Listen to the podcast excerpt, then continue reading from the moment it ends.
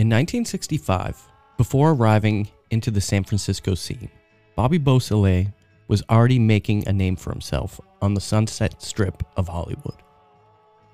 Born in Santa Barbara in 1947, he had a fairly typical Californian upbringing for the time. As a teen, Bobby started getting into trouble, and after a spell at the Los Prietos boys' camp, Bobby starts to drift into the growing counterculture. Bobby had seen the Grassroots perform a few times at Ciro's and really liked their sound and energy. A fully racially integrated band that was pretty cutting edge for those times, and that was attractive to Bobby's sense of adventure and rebellious spirit.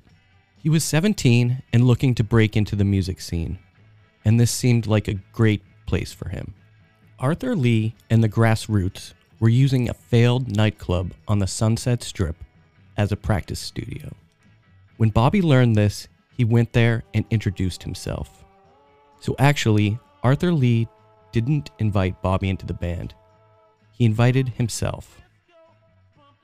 We're listening to the Grassroots, later to be better known as Love, performing You I'll Be Following from 1965.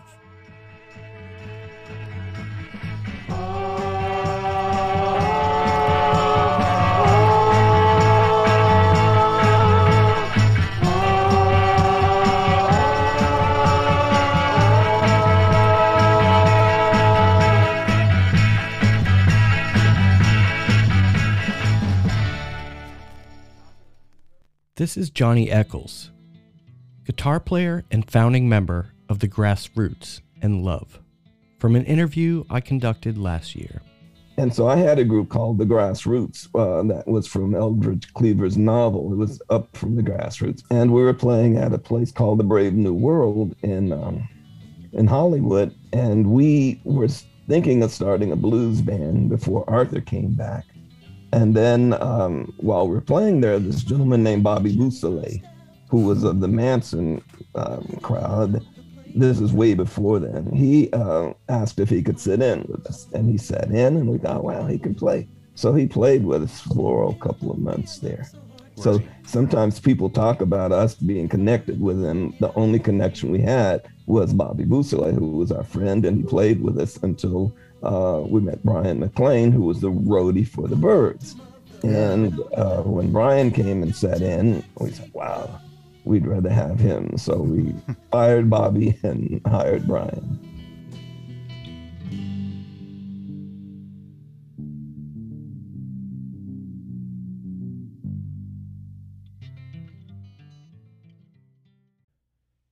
Charles Manson was also musically active in the area at this time. Charlie, for the most part, left the San Francisco area for the Hollywood area, specifically Topanga Canyon, where he and the girls set up in the area of Topanga and Malibu known as the Snake Pit. Within the washed out floodplains of the Snake Pit was the Spiral Staircase, a dilapidated and abandoned house, a notorious party house where hippies and hip Hollywood elite would indulge in sex, drugs, and rituals of all sorts. It was home to bikers, religious zealots, and slumming famous musicians and actors. It was in the area of the Snake Pit at the Spiral Staircase where Charlie would meet Diane Lake, a recent runaway from the nearby commune known as the Hog Farm, run by Wavy Gravy of Grateful Dead, The Diggers, and Woodstock notoriety. Diane's parents were members of the Hog Farm and had emancipated the then 14 year old Diane. Charles and the girls gave her the nickname Snake, possibly due to the area they all met in. Charlie set up at the spiral staircase. So much, in fact, he started auditioning local musicians in an effort to form a band. One of the people who auditioned for the band later went on to play with the Beach Boys. This is Ernest Knapp. Oddly, I, I didn't audition with the other musicians. I just auditioned for Charlie and his family. And I sat up in the middle of the living room floor, put my amp down and uh, plugged it in. Three of the girls had percussion instruments. uh, shakers and a tambourine and then some little drum, and actually were accompanying me. So, which I, I liked, you know, it was, I'll take any help I could get, you know. Ernest was invited to join the band and returned the following week to rehearse with the others. Once we had some songs we knew we could play, so okay, Charlie, what you got? And, and he performed his stuff for us. I thought he had talent, and I thought his songs were viable. It was more of a singer-songwriter type of presentation. Charlie called his new group the Milky Way, and the band set out to get a Saturday slot at the nearby Topanga Corral. We all met down there and loaded up into a couple of cars and drove on up to the corral, which at that time was a country western beer bar higher up in the canyon. But we were like probably one of the first hippie bands to try to play there. And this was in the afternoon, and there was the owner couple of guys sitting around, and and they were they were not very nice about it and said no.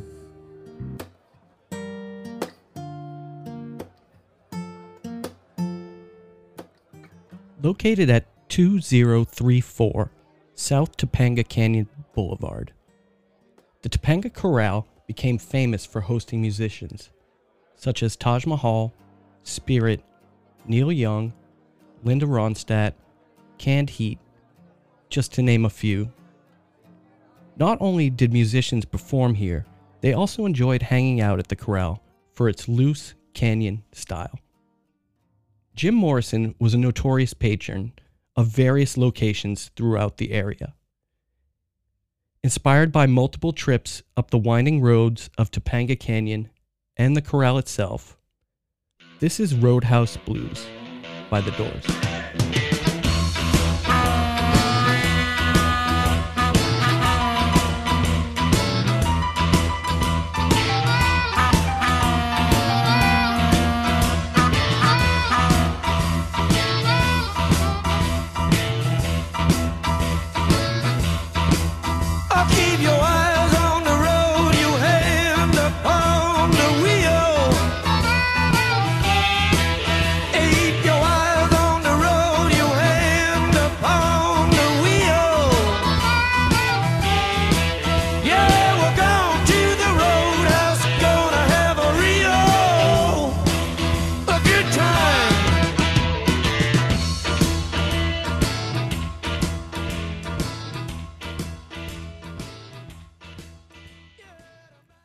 Beausoleil was also a member of Charles' short lived band, The Milky Way.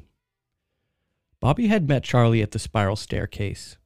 At the time, Bobby was already living in the Topanga Canyon area. He was impressed by Manson's improvisational style of playing and singing. And although the Milky Way didn't last as a band, Charlie and Bobby would indeed cross paths again.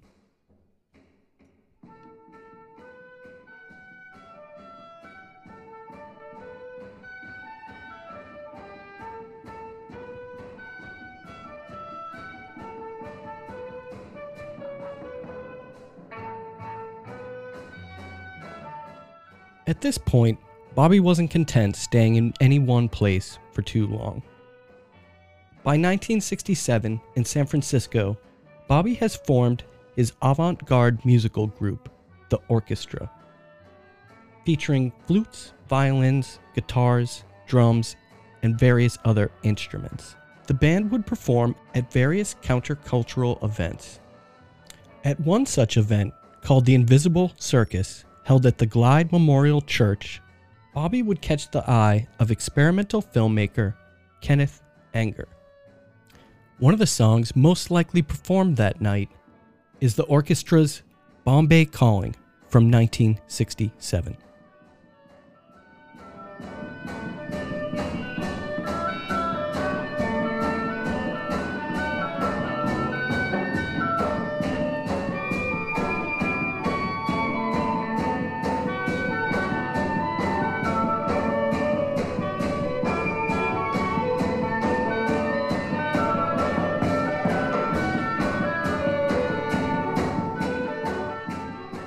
Kenneth Anger started making films in 1937, combining surrealism, homoeroticism, and the occult. Kenneth was one of America's first openly gay filmmakers.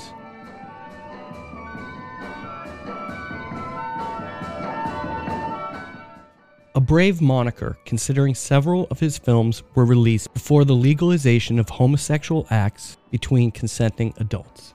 By 1966, Anger was renting the former Russian embassy at 1198 Fulton Street in San Francisco. The massive mansion like home had been furnished for Kenneth by members of the Process Church of the Final Judgment. The Scientological offshoot had stolen several artifacts from the home of the beast, Aleister Crowley. After Kenneth saw Bobby perform with the orchestra, he knew that he wanted Bobby to star in his upcoming film, Lucifer Rising. He invited Bobby to live with him at the embassy during the filming as a form of payment.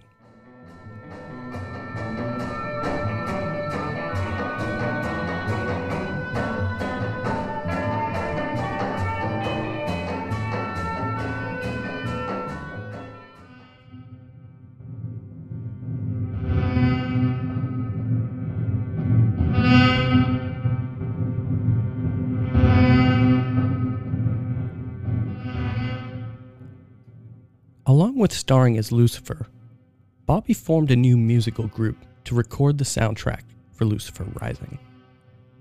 The Magick Powerhouse of Oz, magic being spelled with a K, to note the direct connection to Aleister Crowley's sex magic, also spelled with a K. Conceived as a seamless, swirling, psychedelic, and occult driven soundtrack, this is Lucifer Rising from 1967. Due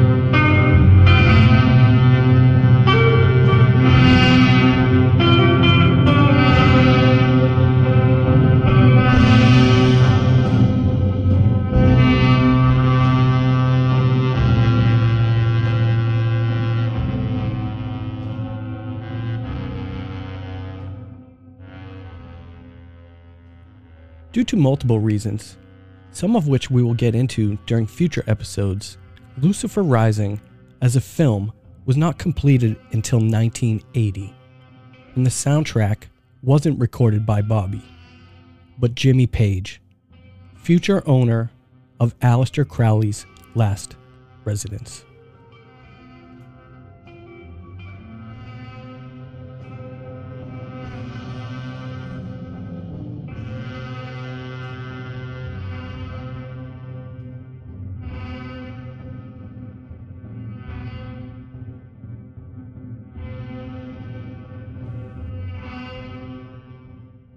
Some towns are built of marble, some cities built on schemes.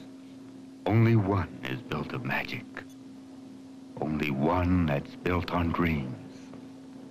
My world. My world of Hollywood.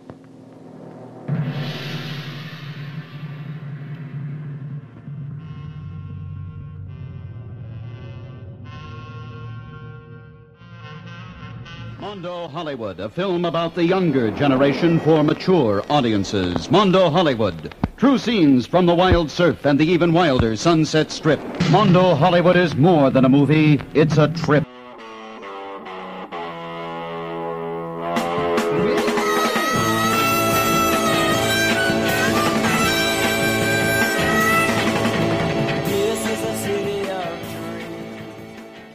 Bobby was also featured in the truly bizarre, if a bit campy, Mondo Hollywood.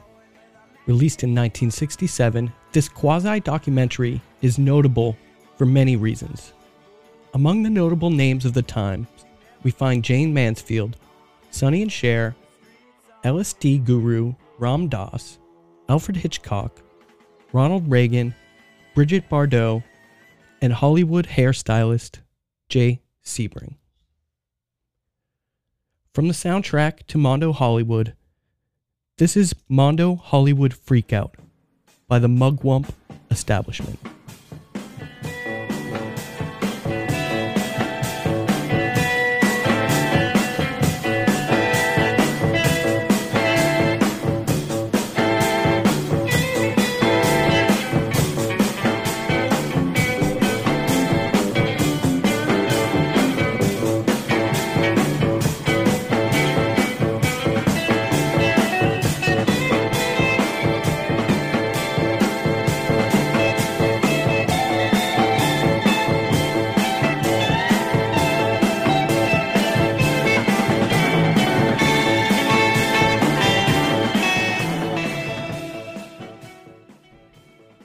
Beausoleil didn't have trouble attracting a following of pretty young girls who would travel with him. One of the girls who found herself with Bobby will also go on to have a notoriously strong relationship with Charlie. Born in Paris in 1942 during the height of World War II, Catherine Share's parents were members of the French resistance. Being of Jewish heritage, her parents chose suicide instead of relocation to a Jewish internment camp. Through her father's arrangement, she was adopted by an American couple and moved to Hollywood, California. After graduating Hollywood High in 1961, Catherine Share would become immersed in the counterculture. So, before meeting Bobby and Charlie in 1967, she cut a record for the San Francisco label Autumn. We will close out by listening to Charity Shayne, the stage name of Catherine Gypsy Share, performing Ain't It Babe from 1965.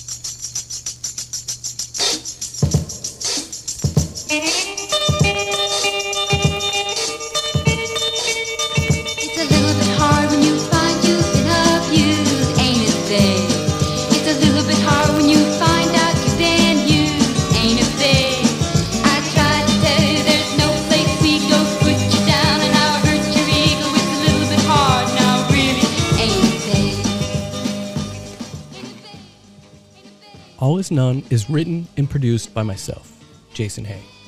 Thanks for listening. It's a little bit hard now,